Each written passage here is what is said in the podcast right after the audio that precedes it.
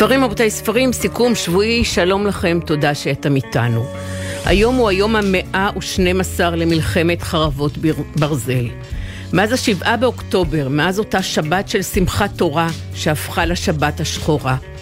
המשורר נתן יונתן כתב כך: תמיד אוקטובר, שתיקת קוצים ואנשים, אימת הלילה השישי, כשהשתתק השעון וחשכו הרועות והלב חדל והטל אכל את הברזל. הברזל אכל את הדם והאלחוט חתם מילים אחרונות בקול צרוד, פותח באש, ואחרי האש רעש, ואחרי הרעש קול דממה דקה וחול. ואז מחכים בחגור מלא בחלון קיץ אחר, ואוקטובר ששוכח אותם אחרי הקציר, ואוקטובר שזוכר. המשורר נתן יונתן, שיר שנכתב במאה הקודמת, והיום אפשר לומר שהוא שיר נבואי. ספרים רבותיי ספרים, סיכום שבועי אני, ציפי גון גרוס, מפיקות את התוכנית ורדי שפר ומאיה גונן, עורכת המוזיקה ישי חסקי, על הביצוע הטכני ליאם גל, בפיקוח הטכני דני אור. לפני שבועיים חזרנו לשדר את ספרים רבותיי ספרים שלא שודרה מאז השבעה באוקטובר. והלב של כולנו עם משפחות 136 החטופים שעדיין נמצאים בעזה. ובלב גם תקווה שאכן תחתם עסקה בקרוב וכל החטופים והחטופות, הצעירים והמבוגרים, ישובו הביתה. ספרים רבותיי, ספרים, מחר יצוין בכל העולם היום הבינלאומי לזכר השואה. לכן נדבר בשעה הקרובה עם פרופסור אייל וינטר על הספר שלו, הילד של אנה, רומן על אנה וינטר שיצאה בליל חורף בשנת 1938 להציל את ילדי בית היתומים בקניגסברג. נדבר בשעה הקרובה גם עם אורן שניידר שמביא בספר שלו, השוליה מבוכנוולד, את סיפורו של סבא שלו, אלכסנדר רוזנברג, שהציל את אביו, את סבא רבא של הכותב במחנה הריכוז בוכנוולד. עוד נדבר עם פרופסור יעל רשף שחתומה על הספר לשון וסגנון בזמר העברי. ולסיום התוכנית נשמע שיר של המשוררת דליה הרץ מתוך ספר השירים שהופיע עכשיו, האומנים. ובפתיחת התוכנית יש לנו הכבוד והעונג לדבר עם הסופר דוד גרוסמן. לדוד גרוסמן מלאו 70 שנה אתמול, ועכשיו מופיע הספר שלו מההתחלה. נכללים בספר מההתחלה סיפור חמורים שהתפרסם בראשונה בכתב העת סימן קריאה, ולצידו הנובלה רץ, יצירות שפורסמו שתיהן בראשונה לפני 40 שנה. שלום וערב טוב לידידי האהוב דוד גרוסמן. היי ציפי, ערב טוב, תודה.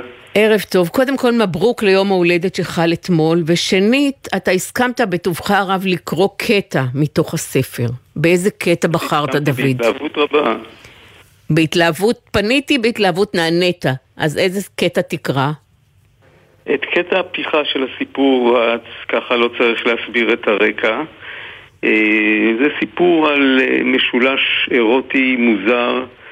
של אה, חייל ושני, וילד אחד ונערה אחת אה, בבסיס צבאי של טירונים ליד ירושלים.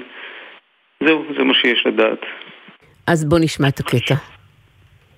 הוא כבר חצי קילומטר מאחוריך, ועדיין לא ניכר בך שום אות גופני לריצתך המהירה. הדופק עודו קצוב והולם במתינות, והזיעה קלה ביותר. ואף שאתה נועל לרגליך את הנעליים הצבאיות הכבדות ולא את נעלי הריצה שלך, והקור והרעב גם הם עלולים להכביד עליך בהמשך הדרך, אתה עשוי להמשיך לרוץ כך בלי להיעצר אף לרגע אחד, ונקישות רגליך בכביש האספלט יישמעו כל הלילה לאורך הדרך שמכאן ועד לאורות הצהובים בכניסה לירושלים, ותוכל להקשיב להן מתוך הקלה ידועה שרגליך הן, וגם היא שלוות הריצה המוכרת, או מוטב תרדמת הריצה המוכרת, תקל עליך את מעמסת השעות הקרובות, את הפחד מפני חדרי החדרים של הכפרים שמשני צידי הכביש, ואת קרירותה הלכה הדביקה של הרוח, ואת צריבת הגחלת האדמדמה שבמאיך. וכבר אתה יודע איך יתרגם המקצב המדויק של צעדיך להברות ולמילים ולמנגינות. אתה מכיר כל זאת ממאות המרוצים והתחרויות וריצות התענוג שלך. ואף שהלילה התנאים קשים ביותר, אולי קשים מכל, אין להטיל ספק בניצחונך, כי הלילה תנצח את תשוקת הריצה עצמה.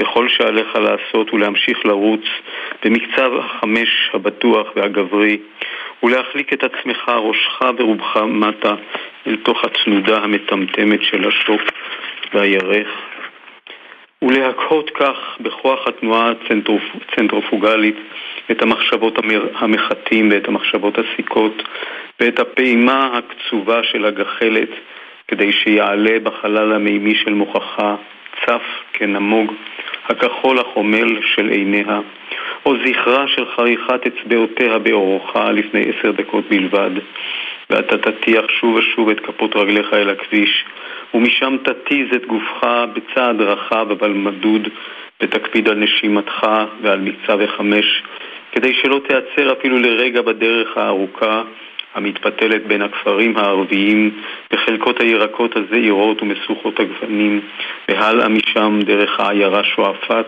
הישנה ועיניה פקוחות, ועוד תרוץ בכביש המהמורות עד לירושלים, שתמצמץ אליך בתמיהה ברמזורי הלילה הכתומים. תודה ענקית, ענקית לך, דוד גרוסמן. אני כבר מפנטזת, כבר כבר מפנטזת על הפוך החם שלי, על הגשם שיתופף בחלון ועל הספר שלך מההתחלה, שאני אקרא מחר מתחת לפוך. תודה ושבת שלום, דוד. שבת שלום, תודה רבה. שבת שלום. ספרים רבותיי, ספרים, עוד חוזר הניגון. נתן אלתרמן כתב את המילים, נפתלי אלתר הלחין, נירה גל שרה.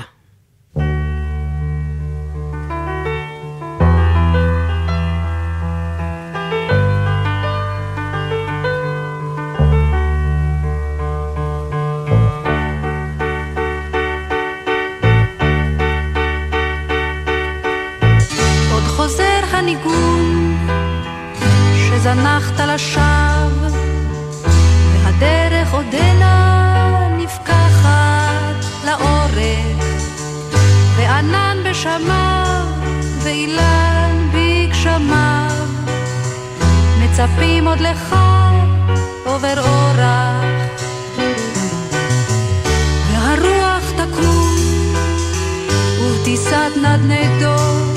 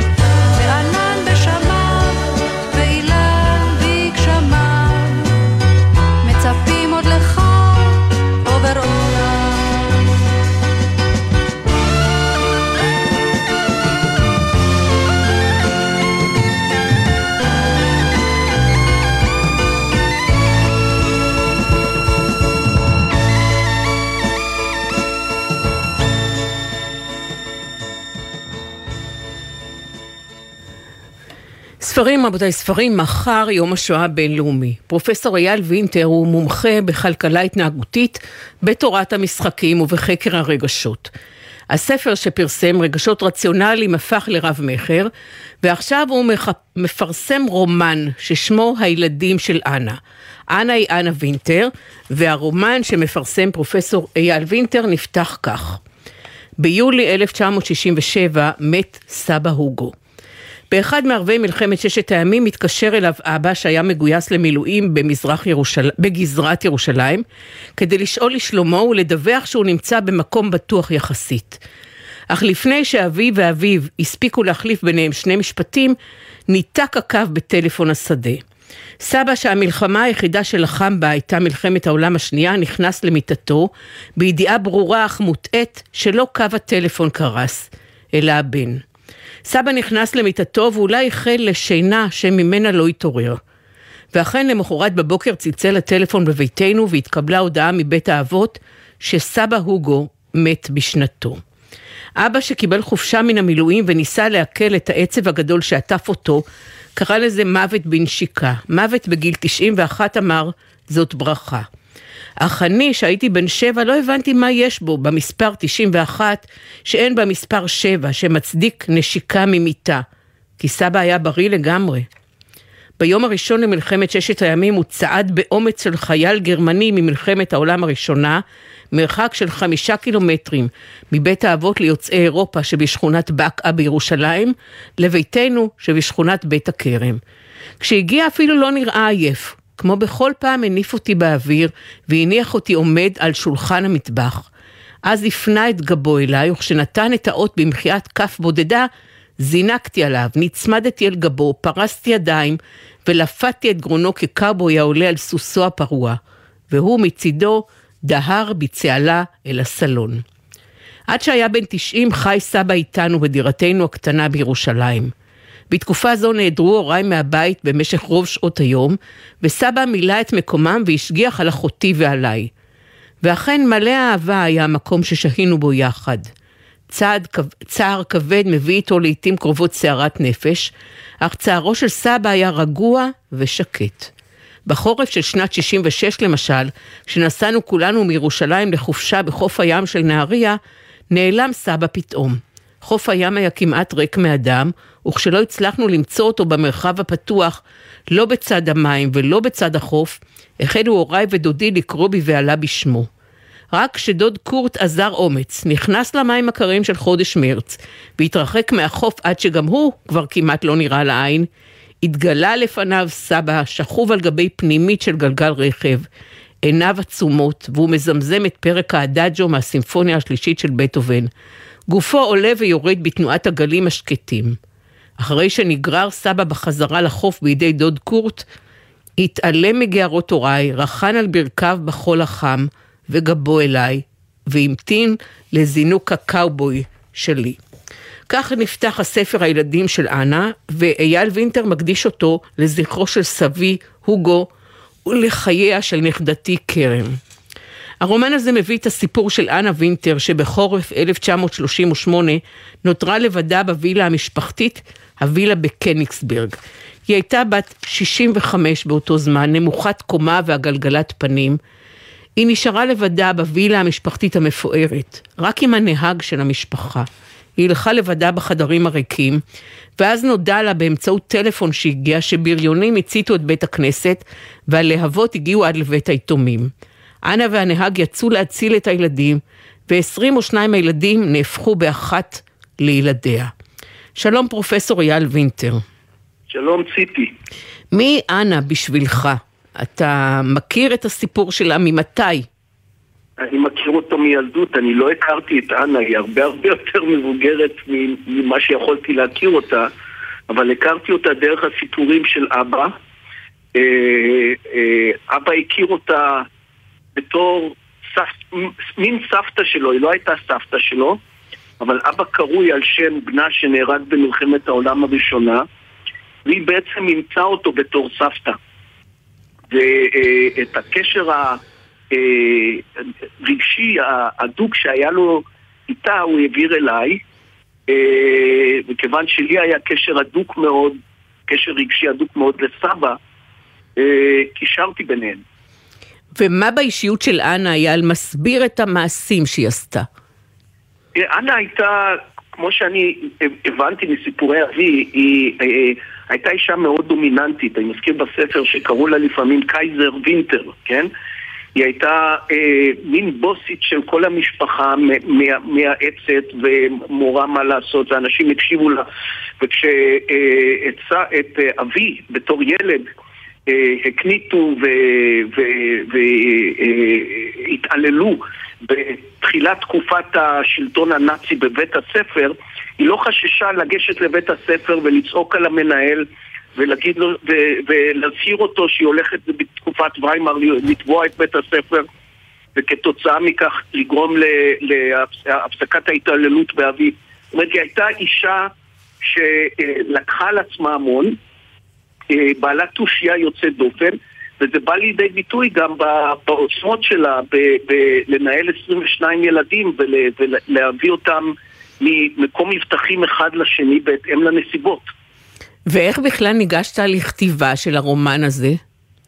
אני החזקתי את זה בפנים די הרבה זמן, משום שאני אה, עד, אה, אה, עד לפני אה, שנה לא ידעתי, עוד שנתיים לא ידעתי מה עלה בגורל הילדים האלה והלא רציתי לכתוב את זה. נעזרתי בחוקרת אה, שואה אה, בשם רות לייזרוביץ', אה, שהיא התמחתה גם ב, ב, ב, באזור הזה של קניגסברג והיא סיפרה לי הרבה על מה, מה שקרה שם בתקופת השואה ומה שעשיתי זה קישרתי בין הסיפורים של אבא אה, לידע שלי על התקופה הזו, אני, אה, אני אה, אובססיבי לתקופת השואה אפשר להגיד, אני שמעתי כמעט את כל דיוני משפטי נירנברג בהקלטות וידאו ש, שנותרו מאז, כן?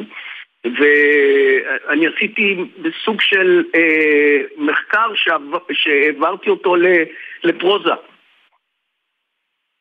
וכשכותבים סיפור כל כך אישי, כל כך משפחתי, היו התלבטויות בדרך? כן, בוודאי. זאת אומרת, אה, אה, התלבטויות קשות, כי, כי הדמויות אה, אה, הן אף פעם לא אה, טהורות לגמרי, יש להן את החולשות שלהן, ויש להן את הקשיים שלהן, ויש עוד אנשים שמכירים את אנה. אה, הנכד שלה, דיוויד, אני מתנצלת שאני, שאני מפריעה לך לדקה, יש עכשיו כן? אזעקות בעוטף עזה. אני חוזרת, יש אזעקות בעוטף. תמשיך בבקשה. Okay. אוקיי.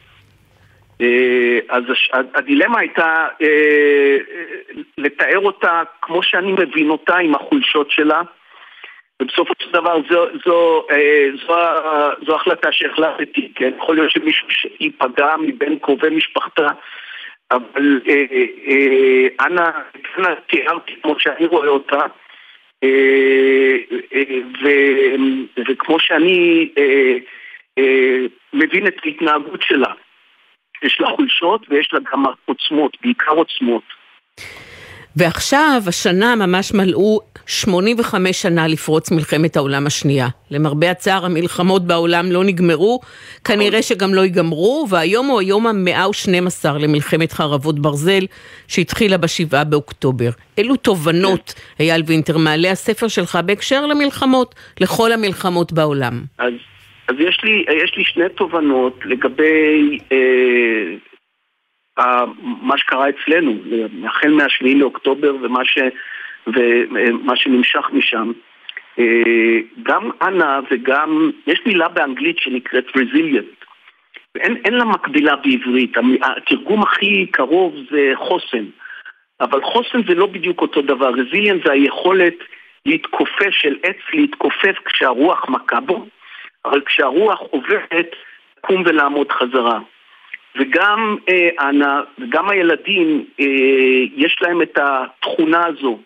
הם עוברים דברים קשים, גם אנה, גם הילדים, אבל כל פעם, אה, אחרי שהילדים עוברים לדוגמה ממקום אחד לשני, אה, הם, הם מצליחים לעמוד חזרה על הרגליים ולהתעסק בדברים שמעניינים אותם כילדים. אה, וכך גם אנה, אנה אה, עוברת קשיים בניסיון שלה לשמור עליהם, להציל אותם. אה, אבל כל קושי הוא באמת קשה לה והיא מביעה את הקושי הזה, אבל אחרי שהמשוכה, אה, אחרי שהיא עוברת את המשוכה היא, היא אה, מגייסת לעצמה עוצמות חד, חדשות. אני חושב שזה דבר שצריך לזכור, אנחנו כולנו בתקופה של סערה גדולה שנושבת בפנינו, ואנחנו, יש לנו כוחות, לכולם, יש לנו כוחות אה, לעבור את זה, יש לנו כוחות להתנהג כמו העץ הזה, שאחרי אה, שהרוח אה, עוברת, הוא קם חזרה אה, ועומד. והתובנה השנייה אה, היא קשורה לנטייה שלנו אה, הרבה פעמים אה, לגלות מה שנקרא wishful thinking, זאת אומרת להיות אה, אופטימיים בצורה, בצורה חריגה. בסיפור יש שני, שני מצבים כאלה, אחד של סבא הוגו, שזה סיפור אמיתי, שאחרי אה, שהוא בא לפלסטינה וחשב שהוא אה, נשאר כאן בישראל, בארץ ישראל, רק לתקופה של כמה חודשים, כי הרי השלטון הנאצי יקרוס מהר מאוד והוא יחזור אל ה... אל החברה הגדולה שהוא ניהל ואל הבית הגדול שהיה לו ואל אוסף הציורים שלו. אה, התברר לו שזה ייקח יותר זמן וכדי אה, לאפשר לעצמו לחזור הוא החתים את הדרכון שלו כל חצי שנה בשגרירות או בקונסוליה הנאצית שהייתה במזרח ירושלים בזמן השלטון הבריטי. זה דבר שכשראיתי את זה בדרכון היה לי קשה לתפוס את זה, איך, איך אפשר לטעות כל כך? אה, ומסתבר שאני יודע את זה גם בתור כלכלן התנהגותי, שאנחנו זקוקים ל-wishful thinking הזה, אנחנו זקוקים לו כדי אה, לחדש את העוצמות הרגשיות שלנו, כדי להיות מסוגלים להתמודד. אה, ואנחנו רואים את זה, אני, אני רואה את זה על עצמי, בחוויה שלי של מה שקרה לנו ב-10 באוקטובר, ב-7 באוקטובר, אני לפעמים אה, חורג מ, מ, מרציונליות באופטימיות של למה שיקרה. אני לא יודע אם האופטימיות, האופטימיות הזו תתממש, אבל האופטימיות הזו, ה-wishful thinking הזה עוזר לי מאוד כדי להתמודד עם מה שעובר עלינו. תודה רבה לך, פרופסור אייל וינטר, הילדים של אנה, ספר מרתק שהופיע בהוצאת כתר. תודה, שבת שלום. תודה ציפי, ביי. לחיות. את המילים כתבה מירי פייגנבאום, קורין אלעל הלחינה והיא גם שרה. לחיות.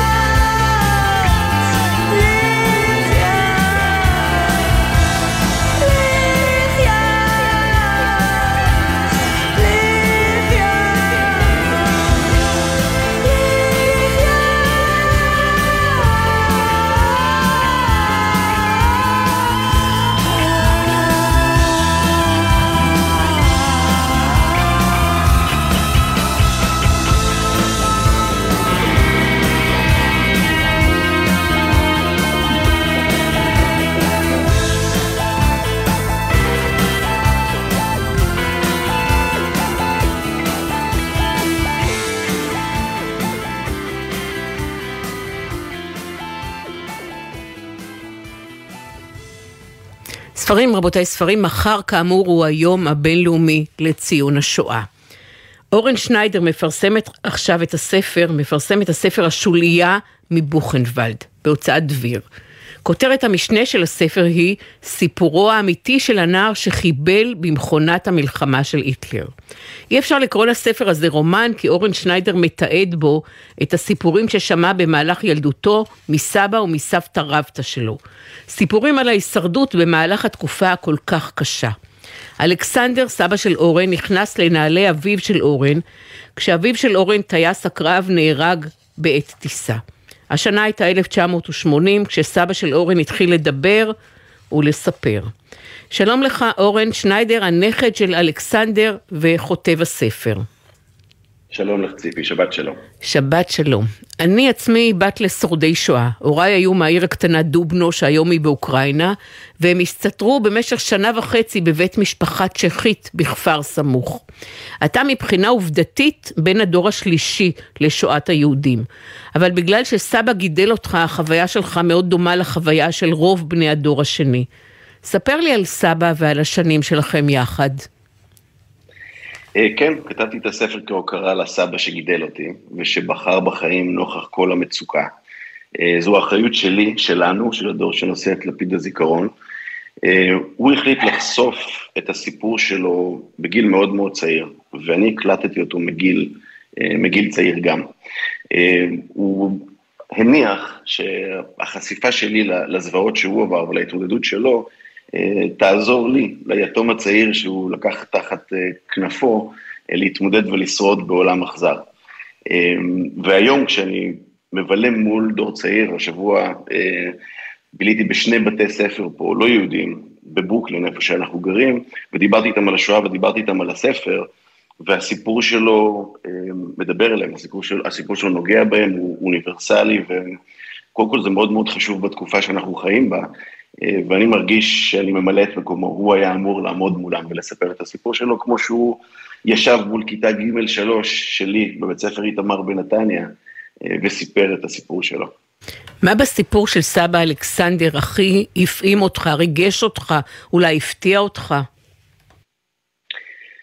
אני חושב שלהבין לעומק את, ה, את התהליך הזה שהם עברו, בדומה לצפרדע בסיר עם המים הרותחים, הוא היה נצר למשפחת רבנים מיוחסת. סבא רבא שלו היה הרב הראשי של קהילת תשנ"ד, הרב שלמה כץ רוזנברג. הוא היה נער מתבגר וסקרן, דובר שפות, אוסף בולים, חי חיים מפונקים, בן יחיד. אמ, אמו באה ממשפחה עשירה מאוד, אה, אחיה, אה, דוד שלה, היה ספק טבק עיקרי של ממשלת צ'כוסלובקיה, היו להם שדות טבק עד קצה גבול האופק במזרח, ואביו היה בעלים של בית כלבו מהודר ששירת את פרנסי האזור. מכר מוצרי יוקרה, תבלינים, דגים סקנדינביים מעושנים, מוצרי אור. ראש העירייה היה הלקוח העיקרי, כמובן אף פעם לא שילם, ואצלם בבית היו ערבי קלפים של נשות העיירה, רעיית הכומר הפרוטסטנטי, החברה הכי טובה של אימא, כולן בכסיות עם מחזיקי סיגריה, מדברות על עיצוב ואופנה, וכל הדברים שיצאו מברלין, הבירה התרבותית של התקופה. וכולם התחנכו על ברכי התרבות הגרמנית העילית, מורים פרטיים, הצגות, בבית דיברו גרמנית והונגרית, והיהודים היו בערך שליש מתושבי העיירה, זו עיירה של שלושת אלפים אזרחים, וצ'כוסלובקיה בזמנו מדינה דמוקרטית, מולטי-אתנית, הקתולים, הפרוטסטנטים, הצוענים, היהודים, חיים ביחד, אבל אני הבנתי מגיל צעיר איך החיים האלה סימלו את האשליה של האסימילציה היהודית החילונית באירופה של, של שנות ה-30, כי את יודעת, הכל התחיל ביום אחד ש, שאבא שלו, סולומון, אה, מגיע בתחנת הרכבת ורואה שלט, יהודים עזבו את העיר מיד. הוא חוזר הביתה ומדבר עם אשתו, ואלכסנדר הצעיר שומע, הוא לבן חיוור כסיד, אבל אנחנו חיים פה מאות שנים, מה, מה זה לעזוב, לאן ללכת? וכמובן מהשלט הזה זה לא נגמר, זה ממשיך בחרם קמעונאי, והגבלות על תנועה, ובית ספר יהודי נסגר, ופתאום הגבלות על בעלות, וכאילו אלימות, בריון נכנס לחנות שלהם ומאיים עליהם אה, שיעזבו את העיירה. הממשלה החדשה בסלובקיה מעבירה חוק שאוסר על יהודים להיות בעלים של עסקים, אז יום אחד ראש העיר פשוט מביא אה, מישהי נוצרייה שהיא הבעלים החדשים של העסק, והיא מעסיקה אה, כטובה לראש העיר את ההורים שלו, שבוע אחרי זה הם צריכים למסור את הרהיטים, את כל דברי הערך שלהם, עד הגירוש. ולמשפחה יש סרטיפיקט לבן שמונפק עבור יהודים חיוניים באדיבות ראש העיר, והם נשארים בקיום סהרורי, בעיירה שרוקנה מיהודיה. והוא מתאר בהקלטות המפורטות האלה את היום הארור ההוא בשנת 1942, שראש העיר דופק על הדלת בבוקר ומספר לאבא שלו, סולומון, שהגדוד הגרמני חונה בשערי העיר והוא בא ללוות את הטרנספורט של היהודים מתחנת הרכבת, והוא סקרן, נער, עולה על הגג, ורואה את התמונה הזאת של כל החברים שלו, והאופה שלהם והמשפחה, והרופא המשפחתי, וכולם מובלים לתחנת הרכבת, אה, בדרך לתאי הגזים. וכל התהליך הזה של הסיפור האוטופי, האופורי של, ה, של הקיום המושלם במדינה המושלמת, בעיירה המושלמת, ההרמוניה הזאת, השנים האלה שמביאות את, את הכל לרגע הזה של הגירוש, הוא היה סיפור שכילד הייתי המום ממנו. אה, וגם עכשיו שאני חולק עם, עם ילדים, עם צעירים, אני חושב שזה מאוד מאוד מדבר עליהם, כי אנחנו מדברים על רעיונות אוניברסליים, אה, כמו שבריריות הדמוקרטיה והמחיר העצום של אפתיה וחוסר הסתכלות בתהליך, וכמה חשוב להשמיע קול של אינדיבידואל כדי לשמר את הדמוקרטיה, והאופי ההדרגתי והערמומי, באנגלית יש את המילה insidious, של גילויי שנאה וגזענות שהופכים לאלימות. זה מתחיל בשלט בתחנת רכבת, וכמה שנים אחר כך מגרשים את החברים שלך ואת האנשים מסביבך. אה, זה תמיד מאוד מאוד נגע בי. אני אשאל אותך לסיום, אורן, אילו תגובות קיבלת מבני המשפחה שלך אחרי שקראו את הספר? אה, תמיכה מאוד גדולה. אה, סבא אלכס היה ראש המשפחה, הוא היה אדם מיוחד ונפלא, אבל הוא תמיד היה מצולק, צלקות עמוקות אה, מהחוויות שואה שלו. אני עסקתי בזה יותר לאורך השנים. סליחה שאני עוצרת אותך לשנייה, יש אזעקות בעוטף. אני חוזרת, אזעקות בעוטף, התושבים מתבקשים להיכנס למרחבים המוגנים. בבקשה, תמשיך. אני חושב שחלק מהם לא הכירו את כל הפרטים, אז אה, הם, חלק מהם הודו לי על זה שהייתה להם את ההזדמנות להיחשף אה, לכל הפרטים האלה בדרך שהם, שהם היו מסוגלים להתחבר לסיפור הזה, אבל קיבלתי הרבה מאוד תמיכה. אה, מעבר לזה, התחברתי גם כחלק מהתהליך עם דורות של בני משפחה שעזבו את אירופה לפני המלחמה, ונוצר נתק מלא, ודרך הספר הזה, התחברנו בחזרה וסיפרנו סיפורים על, על העולם שהיה ואיננו עוד. תודה רבה, אורן שניידר. השוליה מבוכנוולד, סיפורו האמיתי של הנער שחיבל במכונת המלחמה של היטלר. הספר הזה כאמור הופיע בהוצאת דביר. תודה רבה לך ושבת שלום. תודה. אדון שוקו הוא השיר שנשמע עכשיו, חיה שנהב, חיה שנהב של מיץ פטל, כתבה את המילים, יוני רכטר הלחין ואריק איינשטיין שר.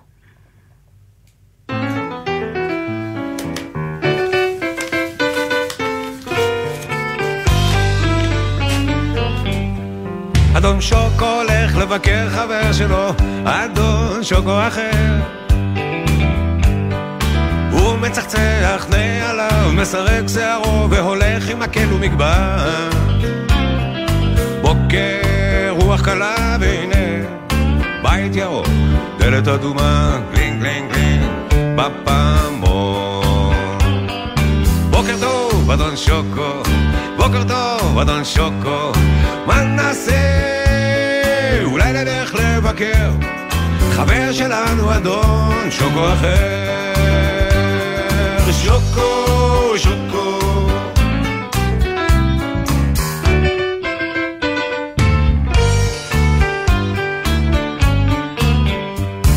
שני אדונים שוקולדים ברחובות צועדים הולכים זה עם זה מדברים.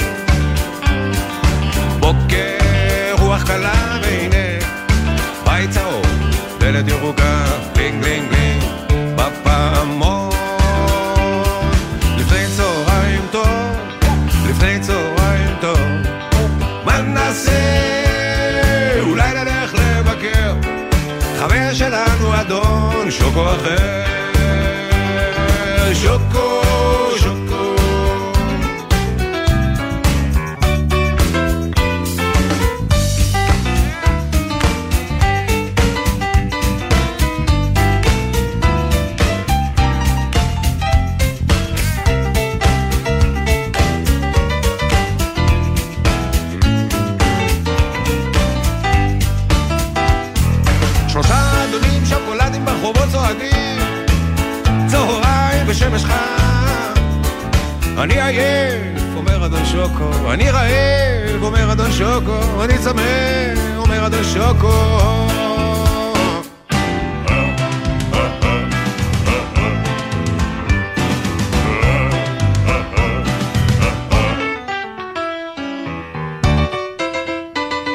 שלושה אדונים שוקולדים צועדים למסעדה שלושה אדונים. יושבים סועדים סלט ומרק ופלפל ממולא וכבר לא ילכו לבקר חבר שלהם, אדון שוקו אחר. שוקו, שוקו, שוקו, שוקו אדון שוקו הולך לבקר חבר שלו אדון שוקו אחר. הוא מצחצח מעליו, מסרק שערו והולך עם מקל ומדבר בוקר רוח קלה והנה בית ירוק, דלת אדומה, בלינג בלינג בלינג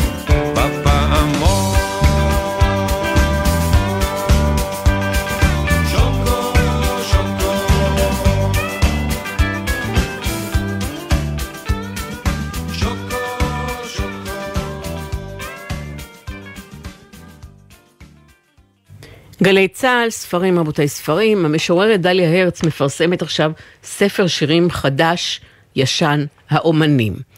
את ספר השירים הראשון שלה, מרגוט, פרסמה דליה, דליה הרץ בשנת 1961. אחרי 30 שנה כמעט התפרסם הספר השני שלה, עיר השירים, ובין לבין הועלה בתיאטרון הבימה המחזה שכתבה, קוורטט.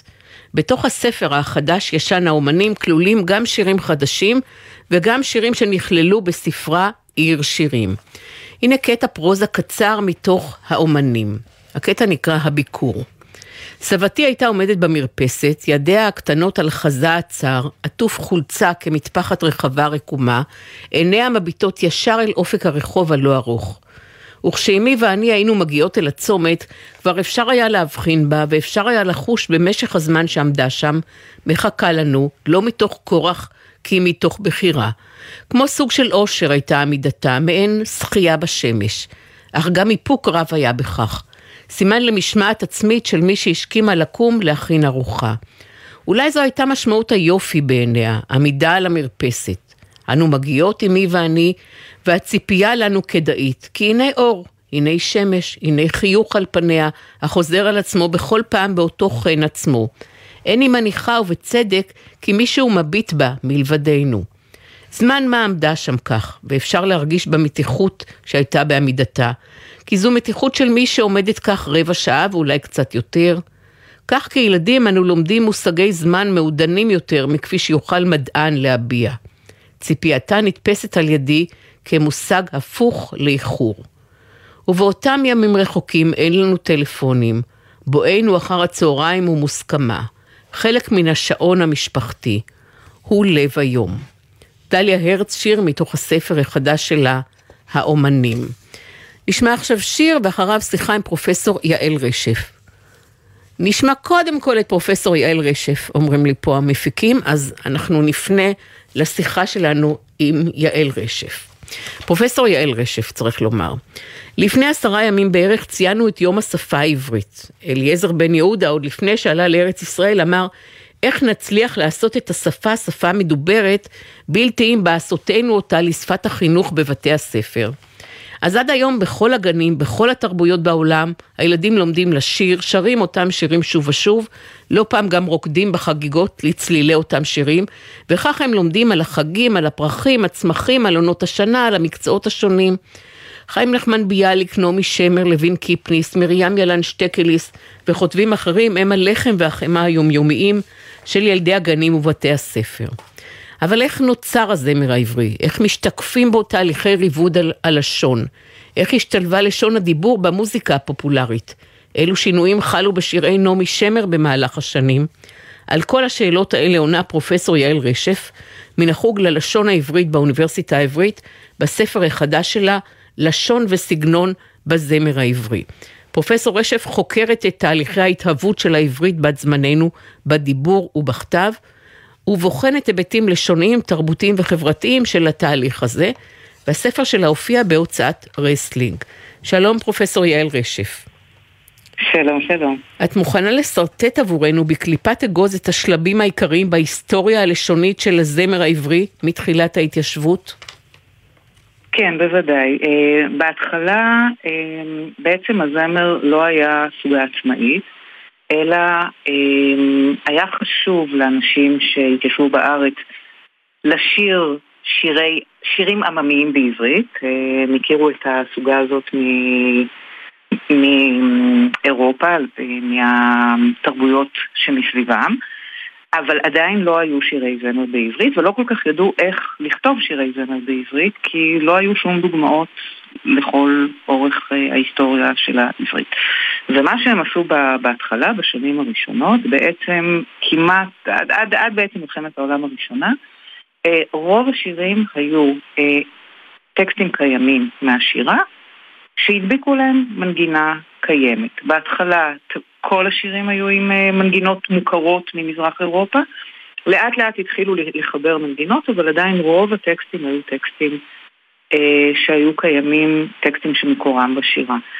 אה, בשנות ה-20, לאט לאט, אה, אה, הזמר התחיל להפוך להיות סוגה עצמאית, כלומר, הרבה כותבים של תמלילים, כולל משוררים, אבל גם אנשים שפעלו בתחום של הזמר, התחילו לכתוב שירים שנועדו מלכתחילה אה, להיות שירים מושרים.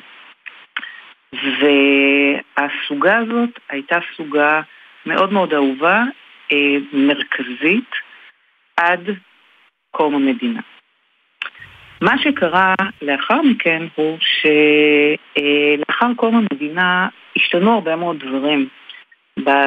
לא רק מבחינה פוליטית, אלא גם מבחינה תרבותית. למשל, אחד הדברים שקרו, שפתאום היו שידורי רדיו בעברית, אה, לא שעה ביום, אלא הרבה מאוד שעות ביום. והמוקד של היצירה של שירים חדשים עבר משירה לשירה בציבור ללהקות צבאיות ולהקות אזרחיות שקמו בעקבותיהם, וזה שינה לחלוטין את האופי של הזמר, כי הוא כבר לא היה סוגה אה, עממית ששרים אותה בציבור באירועים חברתיים, אלא הוא הפך להיות משהו שמבוצע בראש ובראשונה, השירים היו אה, מבוצעים בראש ובראשונה בידי, אה, בידי מבצעים מקצועיים. ובעצם הש, ה, ה, גם השלב הזה הגיע לסופו בסוף שנות ה-60, כשהתחילו לחדור דפוסי הכתיבה מה... התרבות האנגלו-אמריקאית, הרוק, הפופ, אה, ובעצם הזמר הפך להיות מהסוגה המרכזית האהובה ביותר, החשובה ביותר, לאיזשהו ז'אנר שהוא עדיין מוכר, עדיין אהוב, אבל הוא לא הז'אנר המרכזי, הוא פחות, אה, יותר מזוהה עם, יש מי שאוהב אותו, יש מי שפחות אוהב אותו, אה, ולא הז'אנר המוביל במוזיקה הפופולרית. מכיוון שזמננו מוגבל, אני נאלצת לבחור אילו שאלות לשאול אותך, כי אני יכולה לדבר איתך עכשיו שעתיים. אז אני אבחר שאלה אה, שמאוד מסקרנת אותי, על הקשר בין השפה המקראית, השפה התנ"כית, לבין השפה החז"לית, השפה של חז"ל בהתפתחות הזמר. אוקיי. Okay. אמ, הזמר בעיקרון הוא בעצם במידה רבה היה תחליף חילוני לתפילה. זאת אומרת, ברגע שהאידיאולוגיה הציונית הפכה להיות חילונית, היה צריך משהו שיאחד, משהו שישמש במקום התפילה. והדבר הטבעי היה לפנות אל הלשון המקראית. כשמסתכלים על, ה, על התמלילים של הזמר שנכתבו בתקופת האישור, בתקופת הזוהר של הזמר, מה שרואים הוא שהם נשענו על הלשון המקראית ובעצם אה, לא, אה, לא פנו אל לשון חז"ל. זאת אומרת, יש מעט מאוד אלמנטים שהם מזוהים במובהק עם לשון חז"ל בשירים מוכרים. מצד שני, יש המון אלמנטים מקראיים, זאת אומרת שרים עם כל מיני צורות פועל מקראיות, אה, פלוגה כבוש תכבושי, ויה נגדי ויאמר אה, מחרן, כל מיני דברים מהסוג הזה.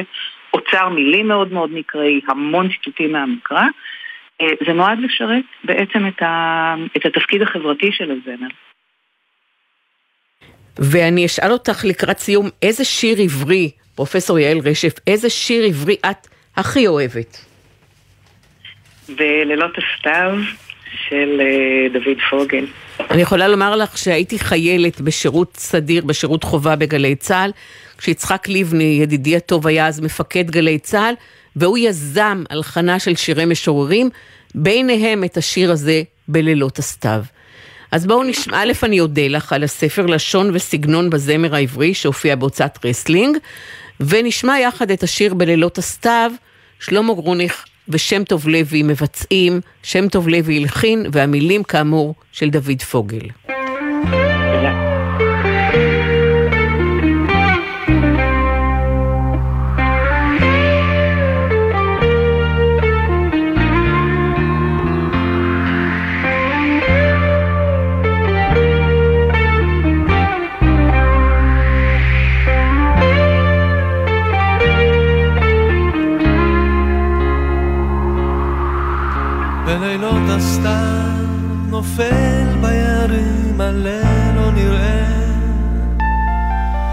ושוכב דומה לארץ.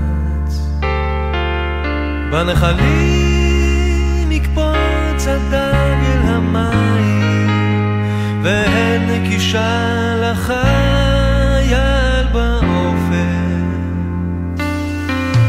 במרחק השחור נזרעות דהרות, סוסים לא נראים, הנמסים והולכים. כל אלה ישמע ההלך העייף, ורעת יעבור אל בשרו. בלילות הסתיו נופל ביערים הליל לא נראה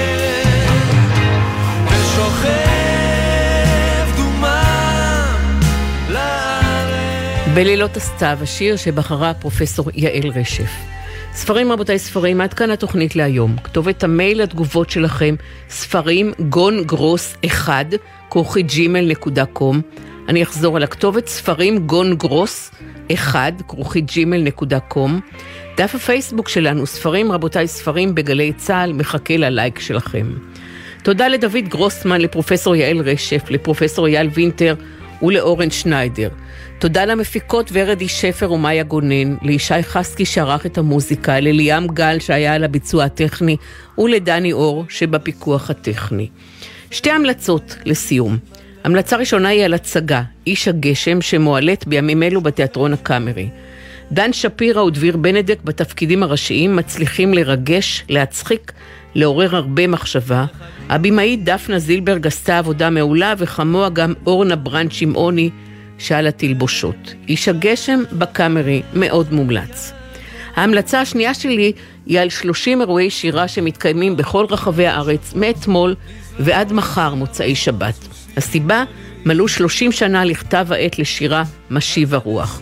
יותר מ-120 משוררים ומשוררות ייקחו חלק במפגשים, הכניסה אליהם היא חופשית וכל הפרטים באתר של משיב הרוח. ספרים רבותיי ספרים, אני ציפי גון גרוס, מאחלת לכם מכל הלב שבת של שלום ושלווה, שבת ללא אזעקות וללא הודעות של דובר צה"ל שנפתחות במילים הותר לפרסום. הלוואי, הלוואי, הלוואי שכל החטופים והחטופות יחזרו בקרוב ובשלום. שבת שלום.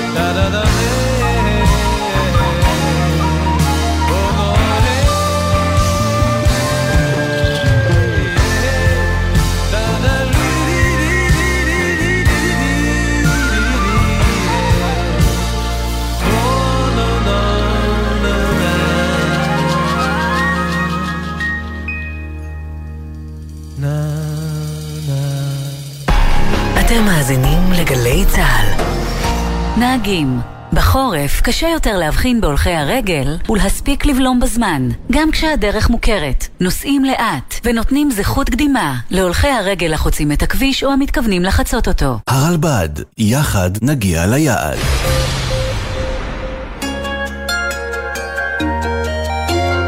משרד התקשורת, רשות החירום הלאומית רח"ל וגלי צה"ל מאפשרים קליטת רדיו בחירום במקלטים ברחבי הארץ ולכוחותינו בחבל עזה. שידורי ניסיון נקלטים באמצעות משדרי ה-AM בחיפה והצפון בתדר 1287 קילו הרץ ובין חיפה לבאר שבע בתדר 945 קילו הרץ. גלי צה"ל, פה איתכם, בכל מקום, כל הזמן. שישי בערב נרות השבת כבר דולקים, מפה לבנה פרוסה על השולחן, הסעודה מוכנה, אבל מאות כיסאות ברחבי הארץ נשארים רכים עד לשובם של החטופים הביתה. גלי צה"ל מקדישה שעה בכל ליל שבת לסיפורים האישיים של החטופים, השירים שהם אוהבים וההקלטות בקולם, כאילו היו פה איתנו. התשמע קולי, הערב בשבע, גלי צה"ל. מאחורי השמות, בוקר טוב ישראל חולקת כבוד לנרצחים ולנופלים. תמיד עם חלומות משוגעים, חיוך ממזרי וחולצה להחלפה. וחלמה לעזור לילדים עם מוגבלויות באמצעות תרפיה עם כלבים. מפעל חייו היה הרפת. בכל בוקר נספר משהו קצר, פרט מידע, אירוע או חוויה שישפכו אור על מי שהיו ואינם עוד. בני משפחה וחברים המעוניינים לחלוק עמנו בסיפורים ובתמונות מוזמנים לעשות זאת באמצעות הדואר האלקטרוני. זיכרון כרוכי glz.co.il מאחורי השמות, מדי יום ביומן הבוקר של גלי צה"ל עם אפי טריגר. מיד אחרי החדשות, קבלת שבת.